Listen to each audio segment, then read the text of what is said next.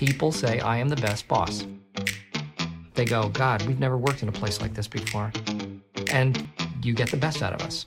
I think that pretty much sums it up.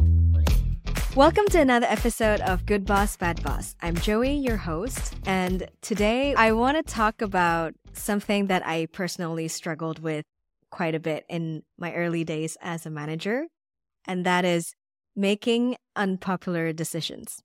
Before becoming manager, I had these notions of how great it will be when I become the boss and you can call all the shots and you can make decisions that make sense that and give people what they want little did I know that could be further from the truth. Because even when you become the boss, you'll always have a boss, and no one really has complete power and freedom.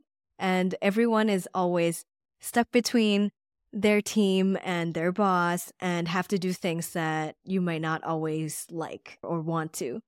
And that's really what I want to talk about today making decisions that you don't necessarily agree with or that you simply don't want to do, be that because of personal preference or opinions or because you know that your team won't be happy with the decision.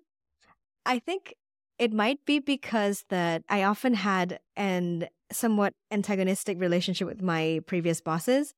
When I became one myself, I aligned closely with my team what that meant was I was still mainly thinking like an employee. Um, so I'm thinking as part of the team and as a team versus the bosses.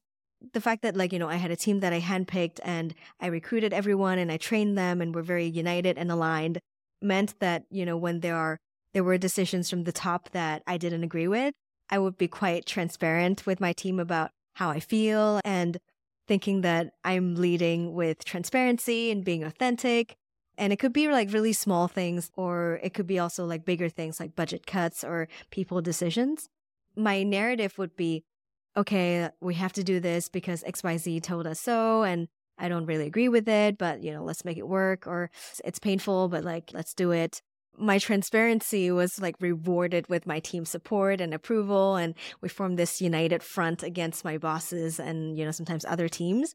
And I felt like, oh, my team really appreciated my honesty and you know, I had great upward reviews saying that they feel supported and that I'm open and I listen to them and I have their back. I really thought that I was doing a great job. Like, I thought that I was being a great boss and just doing everything right and being so uh, such like a people leader because I am transparent with them, I'm honest with them, and I was just not being corporate. And it wasn't until my performance review with my boss that I realized I was doing the opposite of a great job. Like she said, Joei, I think you're being the lawyer of your team. You're defending them and like taking their side, and you're creating division between your team and us being leadership.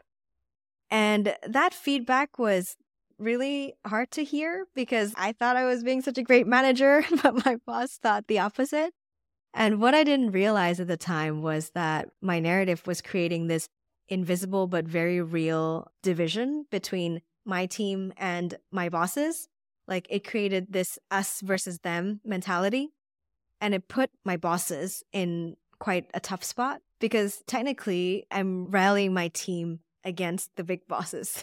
so in the short term, it was gratifying because I have people who agreed with me, they sympathized with me, and, you know, we felt united as a team. But that's because I was pitting us against the big bosses and inadvertently painting them as like the bad guys um, or women. Like it was not just guys. And I was completely unaware that I was doing that until the performance review. You know, it was really hard to hear and hard to digest. I was resisting it a bit because at that time I I saw myself as quite a different type of manager as my boss. We had a quite a different style they were way more objective. I was way more like still quite emotional and, and identifying myself as like a people manager for my team and defending them and being very led by my emotions. And they, you know, having been a leader for longer, you know, they have more objectivity. Some people might see it as more like mercenary type of managing. And it really made me question myself. You know, was I being a terrible boss? Uh, how could it be possible? My team loves me it really took me some time to realize that I, I wasn't really leading in the most effective way. It took me some time to realize the long term side effects of my behavior. If you think about the long run, the us versus them mentality really makes it difficult to lead and to make difficult decisions that are actually often necessary for the greater team, the greater good. But like, I realized I was acting like Michael Scott, like making corporate my bosses the bad guys and then putting the blame on the bosses for unpopular decisions rather than owning them, or better yet, like trying to understand why we have to do them, which is really my job. and that's what I remember that was like Michael Scott's manager saying to Michael, like, that's why you're the manager. You have to do things that people might not like and you have to make the dis- difficult decisions. And I was like, oh my God, I was being that person. I was being Michael. Um, and so basically, it was lazy of me to use my bosses as an excuse for the difficult decisions. For example, like, why are we not giving everyone a raise? Why can't we give everyone A plus ratings? Why are we doing budget cuts? It's not because the big bosses are evil. Like, there are just wider context to consider. Sometimes you you need to make those decisions in the short term that are not very comfortable or not great and doesn't feel good, but it's going to be good for the long term and for the company as a whole. And great advice that my former boss gave me was to think of myself as a company leader, not just a team leader. When you are a team leader, you're promoting the team's work and accomplishments and having their back and defending them, which is what I was doing most of the time. But a company leader really needs to understand the business and the company's stakes, take that into account, like the wider context, and align with other functions and really do fair assessments of your team's work and performance rather than like just blindly defending them and protecting them. And so I realized that my vision really needs to change because as a manager, your team is only one aspect when upwards and transversal management is just as, if not more important. And you're only successful if you manage to orchestrate all these moving parts, like your team, your bosses, other teams.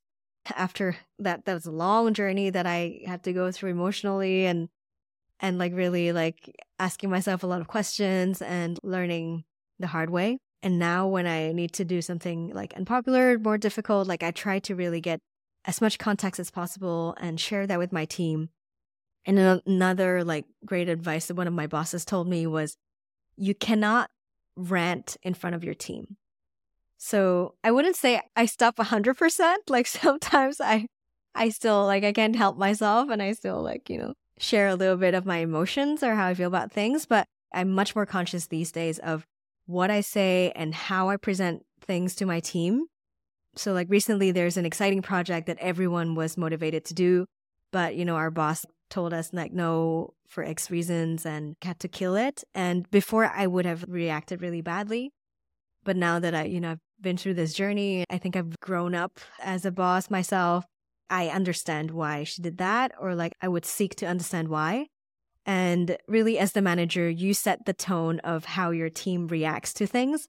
And so, if you're leading with a certain narrative and injecting emotions into a situation, that's how your team will take things. So, you get to decide if you're injecting positive emotions or negative emotions into a situation. If you're really grumpy about things and being like negative, then that's how your team would be. And that's probably not great. Now I try to like always bring more positive spin to things. And some people might say, oh, you're becoming more corporate and less like real, but I really don't see it that way. I think it's about having a broader vision and and a broader understanding of what the whole company is trying to achieve. And your team is really part of the company and we're all really just one team. And so when you realize that and accept that, then it's easier to create that understanding. And your job as the manager is really to bridge the gap between what's best for the company and what's best for your team. Sometimes it's not the same thing, but you know, your job is to narrow and align those two interests. You know, you might have to do budget cuts today or downsize your team today or let a low performer go, but you're really like supporting another part of the business that needs to grow or so then the company can be profitable so then everybody wins. It's a fine line to walk, but to grow as a manager and climb up the ladder or just be like happier in your job, then you really need to expand your vision and perspective beyond just your team and your direct reports and think about the long term, the higher up you go, the more unpopular decisions you have to make. The CEO probably have to do a lot of those all the time. We've heard from Devin's episode last week that being the CEO is like accepting that you can never make everyone happy. Sometimes it's just to be like, okay, yeah, I've made the decision to do this. And I know you're not going to be thrilled about it, but this is the reasons why I'm making the, this decision. And so let's make the best out of it. And when you have to do something like that, personally, I find the best way is to A, share as much context as possible. So then people understand where you're coming from and you're not just being like a crazy tyrant and deciding on this really terrible thing. And then keep it short and take the emotions out of the situation. So for me, it's been a progression. First, I was trying to put the blame on somebody else. And then I tried to like own it a bit more, but still like injecting a lot of emotions. Sometimes projecting my own emotions too, like, oh, I know you're not going to be happy about it. It sucks. I understand you'll be frustrated. But like sometimes I would be adding a bit too much too. Like maybe they're just like, okay. And then you're the one assuming people's reactions and projecting too much of that. And now you just keep it objective and fact based and you acknowledge that they might not be thrilled about it, but you move on and you, we move into the solution and like the execution and it's much better to be in the solution phase than the emotionally like frustrated phase. So that's it for today. Thank you so much for listening. If you enjoyed the episode, feel free to share with someone, rate and review. You can subscribe to my Substack so you don't miss another episode. I'll see you next time. Bye.